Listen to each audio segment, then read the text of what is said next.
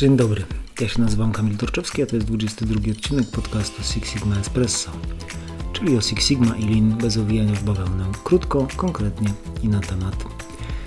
Dzisiaj w podcaście moim gościem jest Paweł Bugajski i kiedy się zastanawiam nad tym, to myślę, że Paweł jest spośród znanych mi osób y, jedną z tych, które w temacie usprawniania procesów usługowych, logistycznych i działania w takim nieprodukcyjnym środowisku, no ma rzeczywiście bardzo dużo do powiedzenia.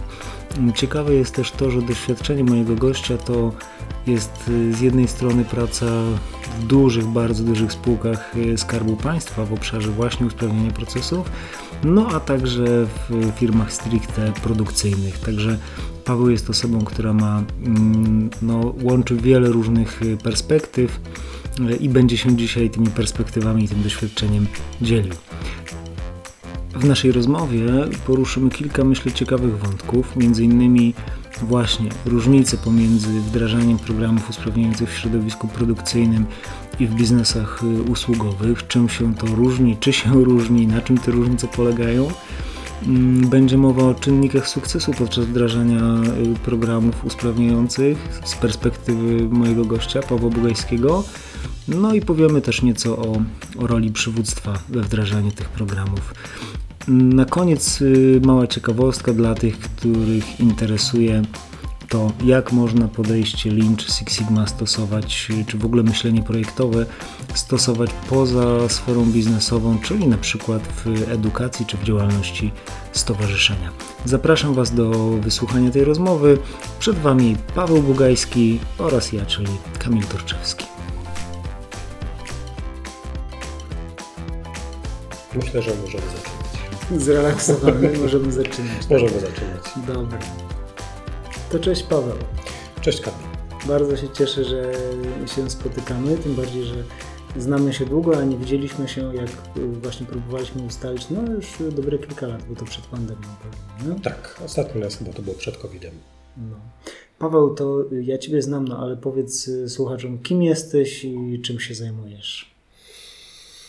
Mm, więc tak, jeśli chodzi, bo myślę, że obszar optymalizacji procesów będzie tutaj tym, o którym chcielibyśmy porozmawiać tylko i wyłącznie, bo reszta myślę, że jest taka mm, już y, niekoniecznie na potrzeby tego wywiadu.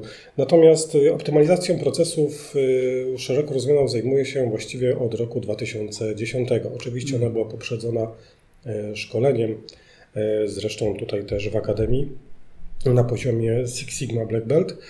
E, I po szkoleniu e, początkowo byłem kierownikiem projektu, gdzie zajmowałem się zarówno prowadzeniem projektów, e, jak i też działalnością szkoleniową. Wówczas, wtedy jeszcze w poczcie, bo to było wszystko w ramach, na początku, w ramach działalności w Poczcie Polskiej, to odbywało się na poziomie Six Sigma White Belt. Mhm. Później rozwinęliśmy naszą działalność szkoleniową o dodatkowe produkty, natomiast no, tak mi się w życiu narobiło, że bodajże w roku 2013 zostałem kierownikiem działu projektów Lean Sigma, który już obejmował, obejmował e, swoim zasięgiem cały e, kraj, jeśli chodzi o, o, o firmę. I ile osób w tej organizacji wówczas pracowało, w której byłeś kierownikiem projektu? Na samym początku było to niewiele osób, bodajże było nas w okolicach 10, e, natomiast później ta nasza struktura się rozrosła. Już było nas wtedy zdecydowanie powyżej 20 osób e, i później, że tak powiem, już wraz z rozwojem e, ten dział został też podzielony na dwie osobne, na dwie osobne komórki, żeby jednak trochę ulżyć poszczególnym, poszczególnym członkom, żeby nie musieli poruszać się po terenie całego kraju, a był on geograficznie podzielony na pół. 20 osób w Twoim dziale, a w samej organizacji, w Poczcie Polskiej wówczas, tak żeby dać wyobrażenie rozmiaru? Mm, jeśli chodzi o firmę, początkowo jak zaczynaliśmy działalność, było to w okolicach 100 tysięcy, tam dokładnie chyba bodajże 103. Potem już w wyniku pewnych zmian, reorganizacji i tak dalej, firma liczyła około 80 tysięcy pracowników. Siła ludzi. Tak. No i co dalej? E, co Gdzie dzisiaj jesteś? Czym się mm, Gdzie dzisiaj jestem? To znaczy tak, nie ukrywam, że w Poczcie Polskiej e, spędziłem trochę sporo czasu, aczkolwiek był to wymagający przeciwnik i powiem szczerze, było też bardzo dużo obszarów, w których można było się wykazać jako kierownicy projektów. To nie tylko listy, paczki, te okienka czy listonosze, których, których spotykamy na co dzień, E, ale to też bardzo szeroki back office, to też logistyka, to też służby ochrony, IT, księgowość mhm. E, i, i, i, cała infrastruktura, bardzo wiele obszarów, które właściwie gdzieś są w tle, a ich tak na co dzień, na co dzień obserwując tą firmę nie widać. Po tym okresie, nie ukrywam, y, też powąchałem trochę prochu produkcyjnego, także też optymalizowałem procesy w produkcji. Bardzo ciekawe doświadczenie w zderzeniu y, z usługami, które praktycznie rzecz biorąc robiłem przez większość swojego czasu e, i nie ukrywam też, pozwoliło mi też, wydaje mi się, dużo, e, dużo ciekawych spostrzeżeń wyciągnąć co do e, podobieństw i różnic, bo wiele się mówi na temat tego, jak, jakie jest podejście tak. w opty, optymalizacyjne w usługach i w produkcji. No to niedawno w ogóle był taki mit, myślę, że on już jest mocno dzisiaj nieaktualny albo bardzo mało powszechny, kiedyś był bardzo powszechny, że Six Sigma tak to się nadaje, czyli Intel, ale to do produkcji, najlepiej do masowej produkcji, takiej wysokowolumenowej, bo wtedy można te liczby, dane, fakty zbierać. Jak to widzisz dzisiaj z perspektywy swoich doświadczeń? Te różnice właśnie, jakie one są, czy one są, czy są jakieś, które są istotne rzeczywiście? Znaczy to rzeczywiście jest mit, bo jeśli chodzi o y, usługi i produkcję, to i Six Sigma i Lean mają tutaj bardzo szerokie zastosowanie. Różnice rzeczywiście są. Kiedyś, jeszcze kilka lat temu powiedział, że właściwie y, to jest na tyle uniwersalne, obydwie metodyki, o których akurat teraz tutaj mówimy, że można je wykorzystać bezpośrednio i tu, i tu. I rzeczywiście z poziomu y, logicznej sekwencji pewnych czynności, działań, cyklu PDCA, tak, tak. rzeczywiście, rzeczywiście i Six Sigma i Lean mają jak najbardziej zastosowanie. Pewne różnice zaczynają się pojawiać w przypadku stosowanych już narzędzi. E, w przypadku, e, w przypadku na przykład produkcji bardzo szerokie zastosowanie ma VSM.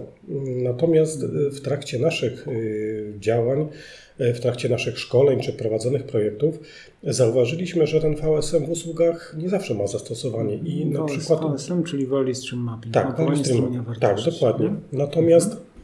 E, dużo ciekawszym na przykład y, sposobem na mapowanie procesów y, było Makigami, które tak na przykład nie do końca jest znane, ale świetnie pokazuje przepływ, y, przepływ produktów w procesach, w procesach usługowych. A powiesz dwa słowa, co to jest za narzędzie, bo rzeczywiście Makigami no to nie jest y, tak powszechny zwrot jak nie wiem, y, WSM czy Ishikawa czy inne z tej branży. No jak sama nazwa wskazuje, wywodzi się to z japońszczyzny tak na dobrą mhm. sprawę.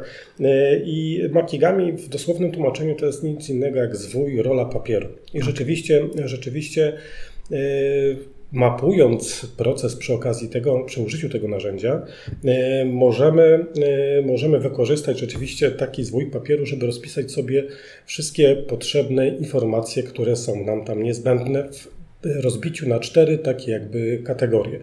E, po pierwsze, to rozpisujemy wszystkie czynności w zależności od ilości uczestników, które one występują. E, po drugie, wypisujemy wszelkiego rodzaju nośniki informacji, które też nam się tam pojawiają, czyli wszelkiego rodzaju systemy, e, poczty mailowe, czasami dokumenty papierowe mhm. i wszystko, co się w procesie pojawia. To, co też jest bardzo istotne i moim zdaniem to jest siła tego narzędzia, to są czasy, które też pokazują, ile faktycznie dane, dane, dane czynności są wykonywane czyli ile zalegają na danym stanowisku, ile mamy tam faktycznej pracy, tej obróbki tego naszego, naszego materiału.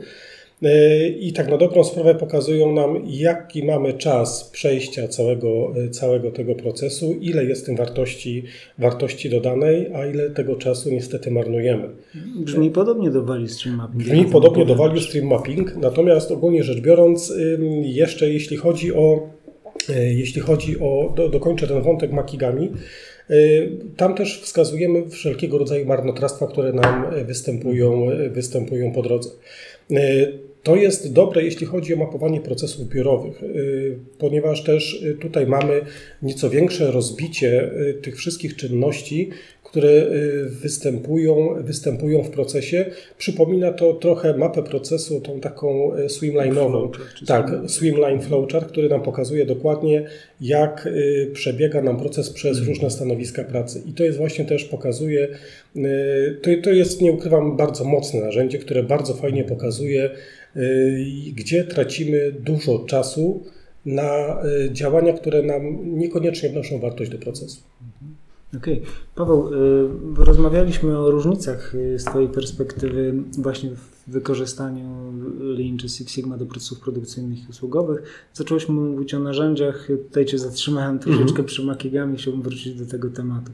Tak. Nie ukrywam, że jest jeszcze właściwie taki y, Jeden wątek, który kiedyś bardzo mocno też zwrócił moją uwagę, mianowicie w przypadku procesów produkcyjnych mamy do czynienia z pewnym namacalnym produktem, przedmiotem, który właściwie przebiega nam przez proces. Można go wziąć do ręki. Można go wziąć do ręki, zmierzyć, zważyć, yy, zrobić z nim właściwie yy, wiele takich mierzalnych rzeczy, które, które są nam potrzebne do tego, żeby sprawdzić, co w procesie jest nie tak albo co jest tak. Ogólnie rzecz biorąc, mam tutaj do czynienia z pewnym trudno mierzalnym charakterem biura, który, że tak powiem, nie jest tak łatwo do uchwycenia, jak w przypadku, jak w przypadku produkcji.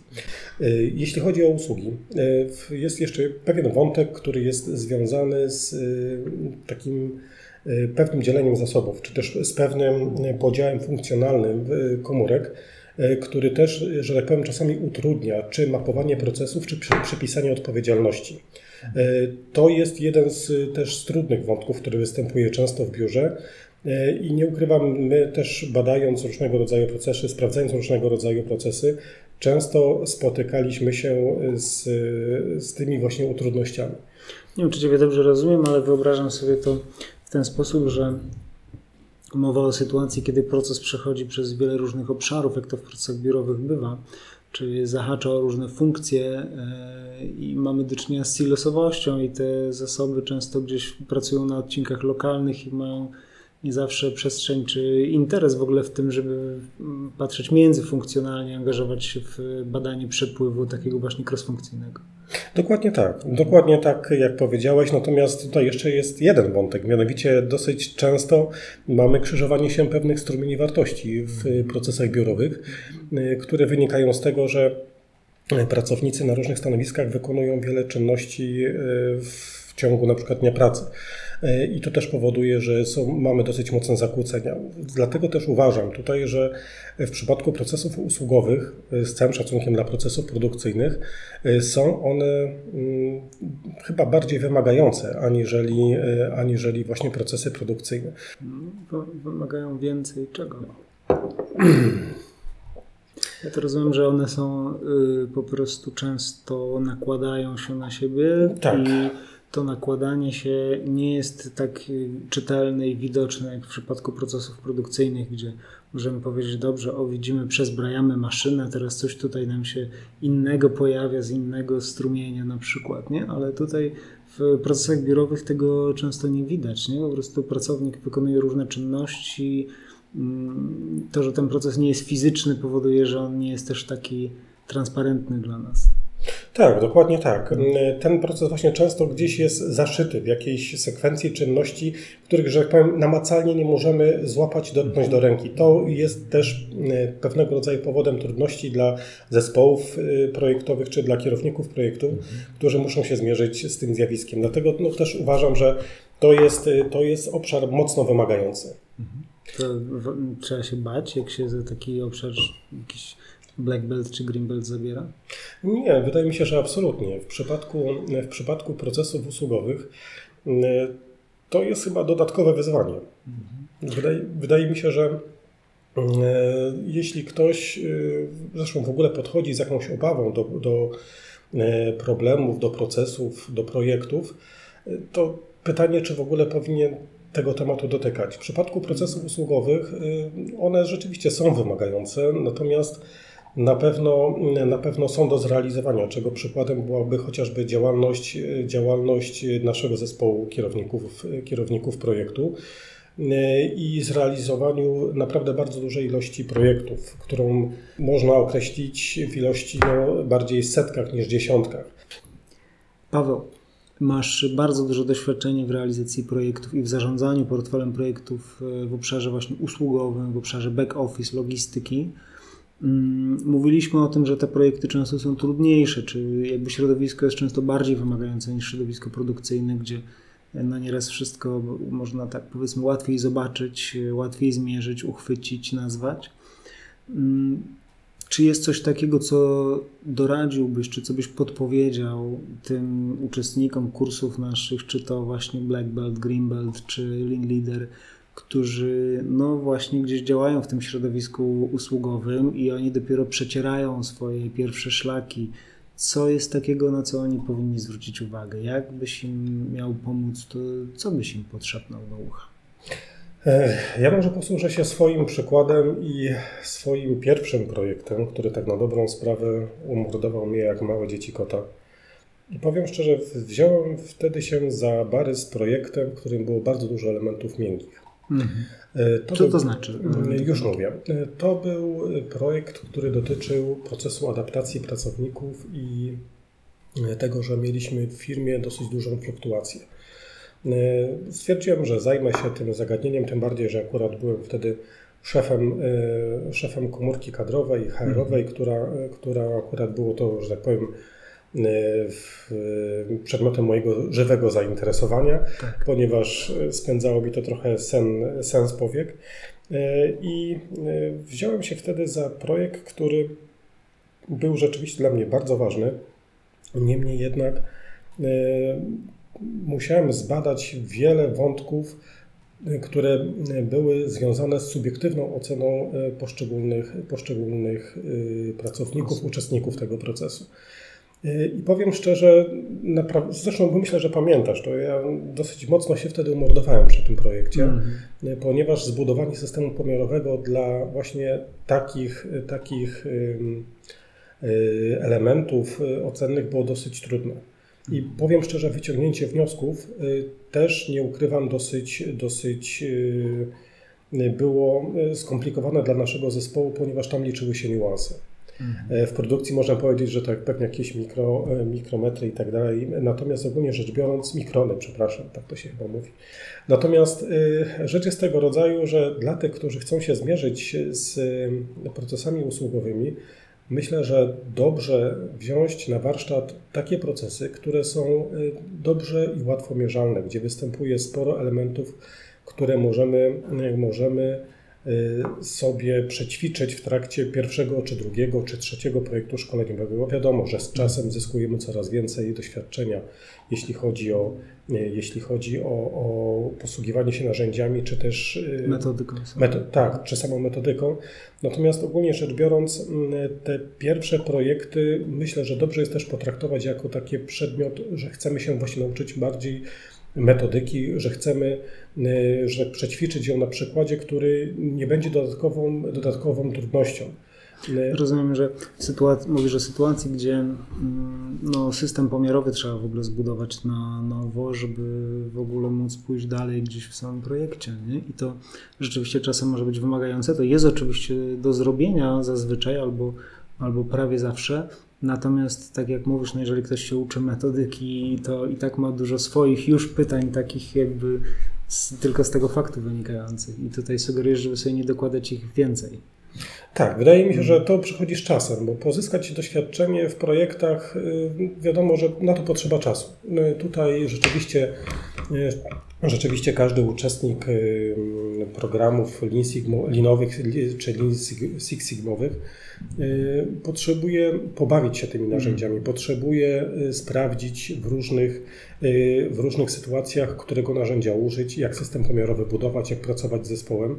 I tutaj też mi się wydaje, że w przypadku y, tych pierwszych projektów dobrze jest zadbać o to, żeby nawet jeśli to jest proces usługowy, gdzie tych elementów miękkich zawsze będzie sporo występować, to jednak ograniczyć ich y, do minimum, ponieważ to jest, że tak powiem, trudny orzech do zgryzienia później w trakcie Zwłaszcza pracy. kiedy się nie ma doświadczenia. Zwłaszcza kiedy się nie ma doświadczenia. Na mnie to się zemściło, ponieważ y, ja nie ukrywam Przyjechałem na, na szkolenie z siedmioma, z siedmioma projektami, propozycjami na projekty. Żadna z nich się nie sprawdziła. Później na łapu capu szukałem biegiem kolejnego projektu. Jakoś udało się znaleźć problem, który został zaakceptowany i stwierdziłem, że ok, dobra, ja się z tym wezmę. Natomiast dopiero później okazało się, jak wymagające jest to dla mnie zadanie. Zresztą nie tylko dla mnie oczywiście, bo to było dla całego zespołu, natomiast było to dla nas ciężka przeprawa.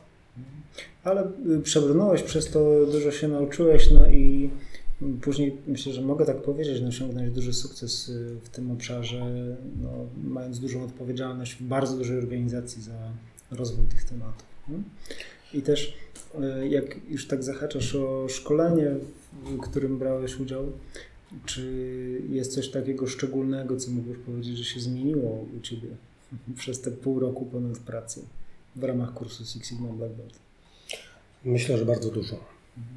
To była właściwie całkowicie zmiana, całkowita zmiana mentalności. Ja przechodząc na kurs, wstyd się przyznać, ale no niestety taka jest prawda. Ja przeszedłem trochę z pozycji y, człowieka, kierownika, y, kierownika jednostki, który właściwie zajmował się głównie gaszeniem pożarów. Mhm. Y, I też system i firma wymagała ode mnie podejmowania szybkich, jednoosobowych decyzji, przekazywania, czy, y, przekazywania pracownikom kolejnych, kolejnych zadań, kolejnych wytycznych. I że tak powiem, jak już później wracałem do domu, do domu kopcony tym dymem tych pożarów, szczęśliwy, że udało się większość pogasić, no to odczuwałem wewnętrzną satysfakcję, że tak to jest, że wreszcie zamknąłem dzień, czekaliśmy do następnego dnia, co, co się nowego wydarzy. Natomiast mm, myślę, że szkolenie mm, pozwoliło mi na kilka rzeczy. Po pierwsze, mm, co nie sądziłem, że potrafi aż tak mnie otworzyć, bo myślę, że tak to trzeba nazwać, to też e, uruchomienie pewnych pokładów kreatywności, które wcześniej chyba w sobie nie dostrzegałem, nie sądziłem, że można je może wykorzystać w taki sposób, jak to robiłem i na szkoleniu, i też e, później w trakcie pracy i nie tylko, bo ono przydało mi się również również i w życiu osobistym i w innych obszarach takie, które gdzieś tam sobie robiłem po, po godzinach. Tak, przepraszam, przerwę, ale wydaje mi się to dość naturalne, że jeżeli Twoja praca w większości polega na gaszeniu pożarów, no to wiesz, w tego rodzaju pracy nie za bardzo jest w ogóle wskazana kreatywność, bo trzeba działać szybko i skutecznie. Nie? Zgadza się, natomiast powiem szczerze, mm, ja też wcześniej chyba nie dawałem sobie mm, takiej przestrzeni na to, że jeśli mamy jakiś problem albo występuje nam jakiś pożar, i on się pali już któryś raz z rzędu i to y, wcześniej jakoś nie zastanawiamy się też do końca nad tym, dlaczego tak to się robi. Mhm. Myślę, że to szkolenie pozwoliło mi na jedną bardzo ważną rzecz. Na to, że potrafię czasami oderwać się od tej rzeczywistości, z której funkcjonuję, zatrzymać się z boku, spojrzeć na całą sytuację najbardziej chłodnym okiem, jakim mogę na nią spojrzeć mhm. i zastanowienie się, dlaczego tak się dzieje. Mm, czasami e, robię to sam, w zależności od skali problemu. Czasami zapraszam do tych przemyśleń e, kogoś e, z najbliższego otoczenia albo kogoś, kto w takim procesie uczestniczy i prowadzimy gdzieś czasami wspólną dyskusję bądź jakieś wspólne przemyślenia na temat tego, dlaczego tak się dzieje. Mm. I powiem szczerze, wyrobiłem też sobie, myślę, dobry nawyk, że właściwie każdy dzień rozpoczynam od takiego spojrzenia na to, co ma się wydarzyć, albo to, czym mamy się zająć Y, dokładnie w ten sposób. Robię sobie takie 20-30 minut takiego, um, takiej chwili tylko dla siebie, gdzie nie skupiam się. Mówisz teraz, Paweł, o nie tylko domyślam się o sferze zawodowej swojej, ale w ogóle o różnych swoich innych. Y, głównie w sferze zawodowej, ale przyniosłem to też na życie prywatne. I powiem szczerze, to mi się bardzo dobrze sprawia, po, sprawdza, ponieważ y, staram się w ten sposób i właściwie eliminuję w ten sposób wiele czynników, które mm, tak na dobrą sprawę wpadały w ciągu dnia i ja tak, no dobra, wpadły, no to się nimi zajmuję, to ja już je zrobię, skoro już są. Natomiast w tej chwili wydaje mi się, że ten plan pozwala mi e, pozwala mi zająć się tymi zdarzeniami i w tej kolejności, i w tym czasie, e, który moim zdaniem jest najbardziej optymalny. E, I to też, jak mówię, ta... To oznacza, że pozwalasz niektórym pożarom się palić? Yy, dobre pytanie. Znaczy, niektóre pożary, y, te, które są duże i które są ważne, bo to też myślę, że trzeba spojrzeć na to z punktu y, widzenia takiej istotności dla organizacji. Bo myślę, że tutaj skupmy się na tych obszarach takich zawodowych. Jeśli mamy pożar, który jest większym pożarem i dużo, może strawić nam dużo więcej, wiadomo, że jego trzeba ugasić jak najszybciej i znaleźć przyczynę, dlaczego on nam się zaczął palić. Jeśli mamy zasoby do tego, żeby ogarnąć wszystkie pożary, jak najbardziej. To wtedy rzeczywiście możemy zająć się wszystkimi ogniskami, które gdzieś tam wokół nas występują. Natomiast naszym głównym zadaniem y, było i w zasadzie też y, myślę, że, że będzie to, żeby tych pożarów właściwie do nich nie dopuszczać, żeby, żeby właśnie to planowanie czy to podejście takie systemowe do, do pewnych naszych problemów, do pewnych refleksji pozwalało na to, żebyśmy, y, że tak powiem, nie byli zaskakiwani przez pożary. Jeśli one już wystąpią, żebyśmy mogli podjąć szybkie działania, y, z, głównie zespołowe, nad tym, żeby. żeby... Więc to tak to rozumiem, że to, czego się nauczyłeś i to, co się zmieniło, to jest to, że jakby wyrobiłeś sobie też taki nawyk y, patrzenia z boku, trochę umiejętności spojrzenia, zatrzymania się, spojrzenia trochę z dystansu i popatrzenia Y, szerzej i głębiej na to, co się dzieje, a nie tylko reagowania tak reaktywnie właśnie y, na różne wpadające problemy, trudności sytuacji. Dokładnie tak. Mhm. Dokładnie tak było. Powiem szczerze, w mojej pracy bardzo mocno ułatwiło mi to później podejście, podejście do, do wykonywania zadań, czy też do planowania pracy swojego zespołu i, i samego siebie. Myślę, że też jeśli chodzi o szkolenie e, Black Belt, e, ważną rzeczą, którą tam się nauczyłem, dla mnie bardzo istotnym było to, że mm, wcześniej dosyć mocno skupiałem się na podejmowaniu decyzji jednoosobowo. Zresztą nie ukrywam, system też od, od tego chyba ode mnie wymagał mm -hmm. i, mhm. i organizacja tak funkcjonowała. Natomiast tutaj w przypadku, w przypadku tego szkolenia też ono myślę, że zwróciło mi bardzo mocną uwagę na to, jak dużo korzyści można y, osiągnąć y, z, właściwie z wymiany poglądów, ze współpracy, z, czasami nawet z takiej, nie mówię, że kłótni, ale polemiki. Polemiki, świetne mhm. słowo. Polemiki na temat pewnych zagadnień z ludźmi, którzy na przykład wykonują dany proces. To jest nic innego jak pójście czasami do procesu i siądnięcie razem z tymi ludźmi, porozmawianie na, na pewne tematy uzyskanie ich opinii. I okazywało się, że to też bardzo mocno pozwalało na to, żeby w jakiś sposób uporządkować i spojrzenie na proces, jak i podejście do problemów, które tam występowały. Nie ukrywam, że dla mnie to szkolenie pod tym kątem było bardzo mocnym wsparciem, w szczególności te części, te bloki, które, że tak powiem, dotyczyły współpracy, współpracy z zespołem projektowym. Okay. Paweł, mm, a zostawiając y, na chwileczkę tą działalność taką Twoją operacyjną, projektową, a przenosząc się na grunt y, organizacji, na grunt programu, y, pracowałeś w, no, w firmie, która była największym pracodawcą w Polsce. Nie wiem, czy tak jest nadal, ale wtedy, z tego co pamiętam, to tak było. E, przez wiele lat byłeś częścią no, programu, który był elementem strategii spółki. I powiedz, wiem, że tam no, różne losy były tego programu, wzloty i upadki, e, sukcesy i porażki, jak to zawsze bywa. Chciałem się zapytać, czy masz jakieś takie swoje top 3 czynniki, czy rekomendacje, czy coś, co byś powiedział, co jest rzeczywiście bardzo istotne z punktu widzenia skuteczności takiego programu jak Six Sigma, Lean, czy jakkolwiek go nie nazwiemy. Tak, natomiast mm, zanim o nich opowiem, hmm kilka słów właściwie wstępu. Ja mam bardzo dużo szacunku teraz z perspektywy czasu. E, bardzo dużo szacunku dla takich organizacji, które właściwie e, mm, tak jak poczta czy jakieś inne organizacje, e, duże organizacje funkcjonujące w kraju od lat, jeśli chodzi o wdrożenie takich, jeśli chodzi o wdrożenie takich programów Lean Sigma, czy, czy tak jak powiedziałeś, jakkolwiek je zwały. E, w przypadku organizacji międzynarodowych, które no, załóżmy w jakiś sposób u nas dopiero niedawno uruchomiły swoje fabryki. Tam właściwie Lean, Six Sigma... Niedawno w kontekście tych spółek Skarbu Państwa, które mają tam stuletnią tradycję. Tak, niedawno, czyli mówię załóżmy od lat 90. O tak. Okay. Dla mnie to, to jest niedawno. Mm. Natomiast w przypadku takich firm Lean czy Six Sigma jest właściwie, pojawia się razem z położeniem kamienia węgielnego. Mm. I tam właściwie każdy pracownik, który przychodzi do takiej firmy, otrzymuje komunikat, słuchajcie, u nas jest tak, działamy według takich zasad i jeśli akceptujecie, to działajcie razem z nami. I tak na dobrą sprawę takie, takie postępowanie z reguły szybko uzyskuje akceptację pracowników, nabierają oni tych nawyków, które firma od nich też oczekuje.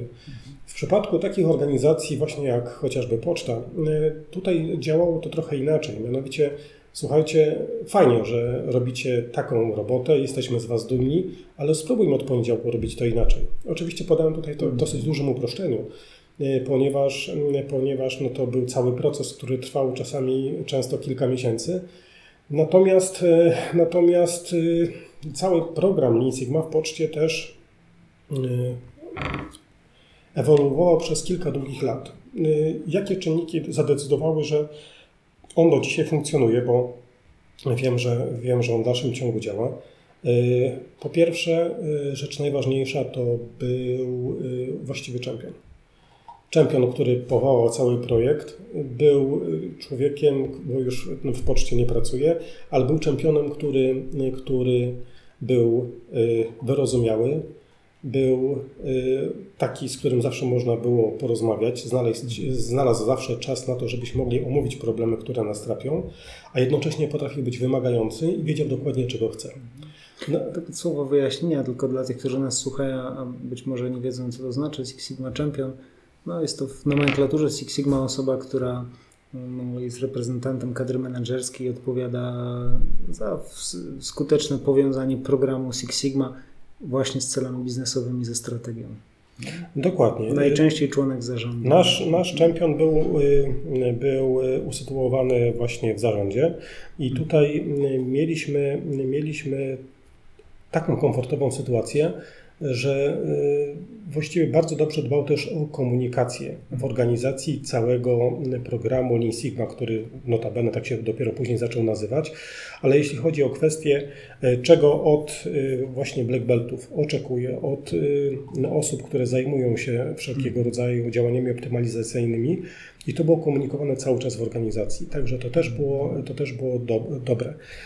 Ko, kolejną rzeczą, która. Czyli punkt pierwszy, no, sprawne przywództwo. Tak, sprawne przywództwo. I tak na dobrą sprawę, jeśli takiego przywództwa nie ma, to nie wiem, czy jest w ogóle sens coś takiego w jakiejkolwiek filmie realizować, jak program Lean Sigma czy jakikolwiek... Można robić projekty, no ale i, i, to jest fajne, czy może być fajne, ale żeby robić program, to potrzebne jest sprawne przywództwo. Oprócz członka zarządu, mhm. czyli tego naszego czempiona, udało nam się z czasem pozyskać do współpracy też sporą część szefów jednostek regionalnych. Mhm. Mieli oni określoną autonomię i w ramach swoich obszarów, w ramach swoich działań mogliśmy dokonywać również pewnych zmian na ich, na ich obszarze. Mhm. Natomiast współpraca z nimi opłacała się dla organizacji na tyle, że oni później komunikowali w ramach swoich pionów, w, w ramach swoich, swoich jednostek, obszarów. obszarów, to co im się udało zrealizować i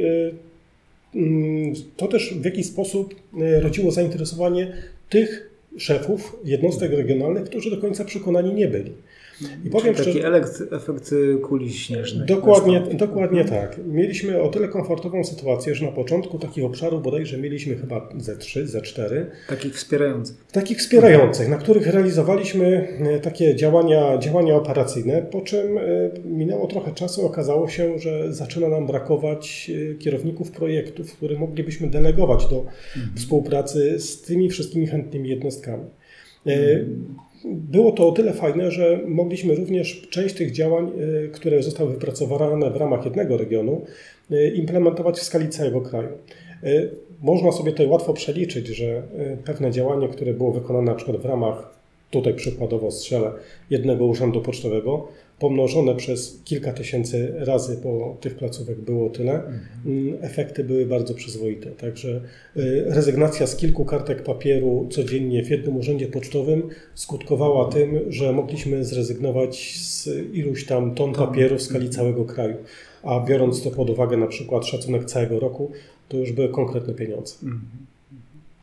Czyli to punkt numer dwa, nie wiem jak go tutaj sparafrazować, no zaryzykowałbym w ten sposób, że to, co by było czynnikiem sukcesu, to jest to, że udało Wam się pozyskać do współpracy niekoniecznie wszystkich od razu, ale jakąś taką część y, dobrze współpracujących przedstawicieli kadry menedżerskiej, szefów obszarów i na bazie tej współpracy później organicznie rozwijać program na, i rozszerzać jego zakres na y, resztę organizacji. Tak, to był jeden z elementów powodzenia tego naszego programu. E, wydaje mi się, że mm, e, dosyć mocno udało nam się wtedy go rozwinąć.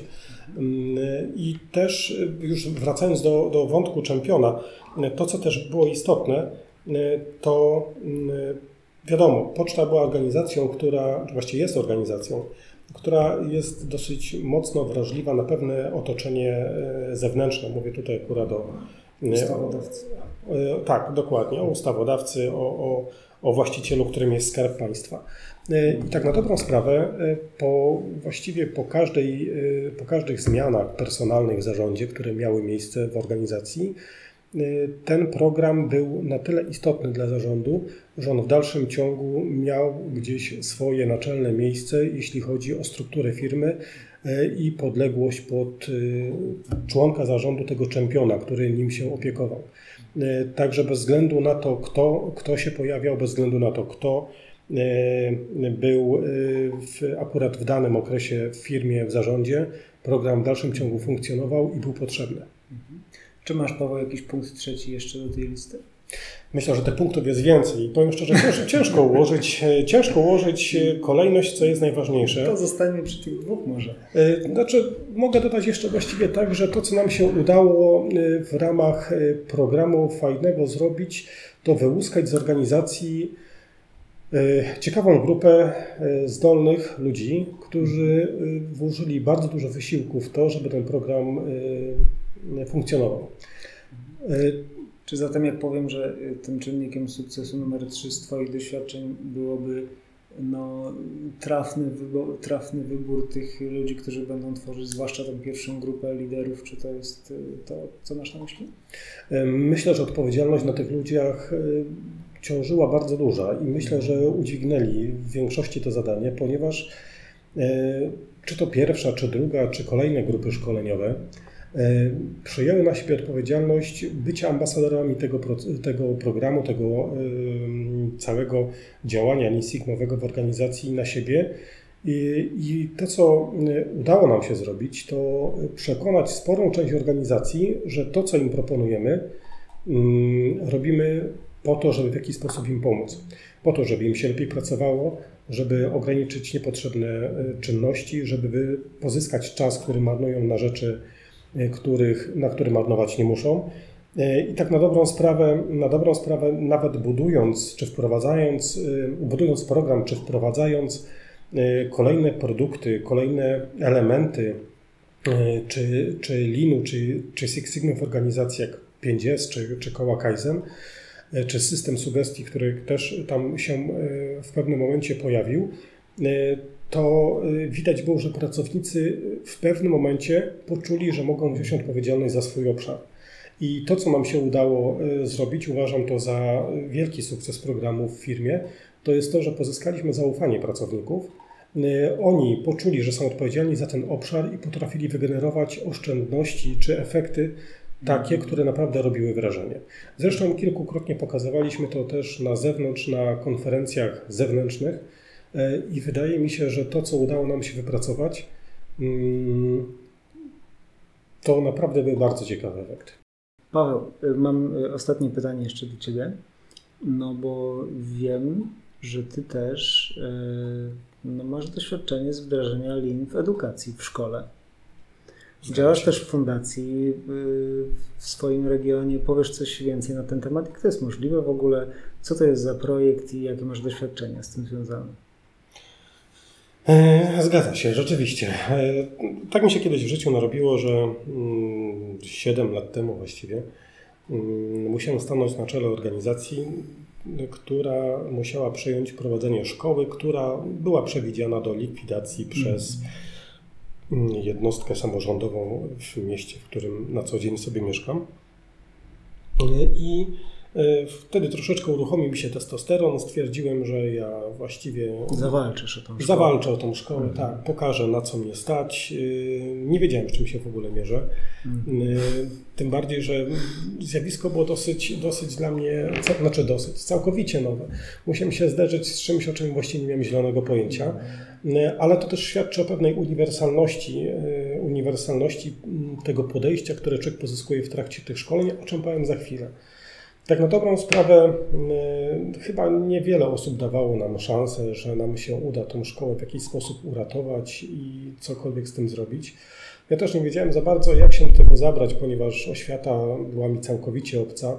Jedyne co miałem to grupę ludzi, którzy również chcieli coś zrobić, natomiast nie do końca wiedziałem y, na co mogę, w których momentach na nich też y, liczyć, bo nie znam do końca ich y, kompetencji, umiejętności. Okazało się, że później to zaangażowanie na początku przynajmniej było na tyle silne, że wspólnie daliśmy, daliśmy radę, ale o tym też za, za moment. Mieliśmy też, nie ukrywam, dosyć takie dosyć mocno zachowawcze stanowisko e, też pracowników tej szkoły, którą żeśmy przejmowali. Oni też nie wiedzieli, czego się po nas spodziewać. Mhm. Czy będziemy dobrymi szefami, czy nie będziemy dobrymi szefami, czy będziemy broić, czy, czy jakie, jest, jakie są nasze intencje i tak dalej, i tak dalej. Nie ukrywam, że miałem z tym pewien e, problem, jak podejść do tego tematu. I w pewnym momencie pomyślałem sobie, ok, spróbuję to zrobić projektowo. Taki cykl PDCA, ustalić, co jest przyczyną tego, że, że ta szkoła tak funkcjonuje, że tych uczniów jest coraz mniej. Y, znaleźć wszystkich klientów, którzy, y, którzy są mi tutaj niezbędni, pozyskać ich opinię, ich głos, mhm. dowiedzieć się, czego oni tak naprawdę oczekują y, i spróbować po kolei w jaki sposób to naprawiać. I jak mówię, podszedłem do tego projektowo i co się okazało? Okazało się, że mm, troszeczkę też zaryzykowaliśmy, bo stwierdziliśmy, czego ludziom najbardziej brakuje y, i niestety nie było to zgodne z oczekiwaniami kadry naszego, na naszej szkoły. Y, wiedzieliśmy, że część rzeczy musimy wykonać trochę ich kosztem y, i komunikowaliśmy to cały czas na bieżąco, aczkolwiek no też tutaj oczywiście nie brakowało sceptyków, którzy sądzili, że to właściwie te działania są nikomu niepotrzebne. E, I mm, konsekwentnie, mimo wszystko, tutaj nie ukrywam, głównie z, e, z kilkoma członkami zarządu, realizowaliśmy to, co, na czym nam najbardziej zależało, żeby mimo wszystko starać się te oczekiwania naszych klientów w jakiś sposób zaspokoić. Wiedzieliśmy, że nie od razu e, zrealizujemy to, co sobie zamierzyliśmy. Natomiast e, wiedzieliśmy, że mm, realizując nawet cyklicznie, krok po kroku, poszczególne jakieś ulepszenia, poprawy, coś, czego nie oczekiwali, mm, myślę, że wtedy będziemy w stanie zdobyć ich zaufanie i że w jakiś sposób będą chcieli dalej korzystać z naszych usług i zobaczymy, co dalej z tego wyniknie. No okazało się, że chyba trafiliśmy y, tą, tym podejściem, jeśli chodzi o, o y, funkcjonowanie tej szkoły, ponieważ w tej chwili, po siedmiu latach funkcjonowania, ta szkoła praktycznie ma, no już zbliżamy się bez mała do, do y, tego, że zwiększyliśmy prawie 100% ilość uczniów, które tam chodzi. Bardzo mocno poprawiliśmy też infrastrukturę. Myślę, że też takie te elementy miękkie, czyli kwestia zadowolenia klientów. Współpracy. Tak, dokładnie. Jeśli chodzi o ten współczynnik satysfakcji, e, wydaje mi się, że to też, e, znaczy nie wydaje mi się, e, powiem wprost, jeśli chodzi o współczynnik satysfakcji, od, uzyskujemy feedback od naszych, od naszych klientów, jest on coraz lepszy. Dochodzi do tego, że gdybyśmy chcieli zrezygnować w jakiś sposób kiedyś z prowadzenia tej szkoły, to oni rezygnują z naszych usług i, że jak powiem, będą korzystać z usług innej szkoły. Także wydaje mi się, że to był dosyć, to był bardzo ambitny projekt i nie ukrywam też dosyć, y, dosyć trudny, chociażby z uwagi na to, że wszyscy klienci y, to byli, jeśli nie moi sąsiedzi, to ludzi, których znałem.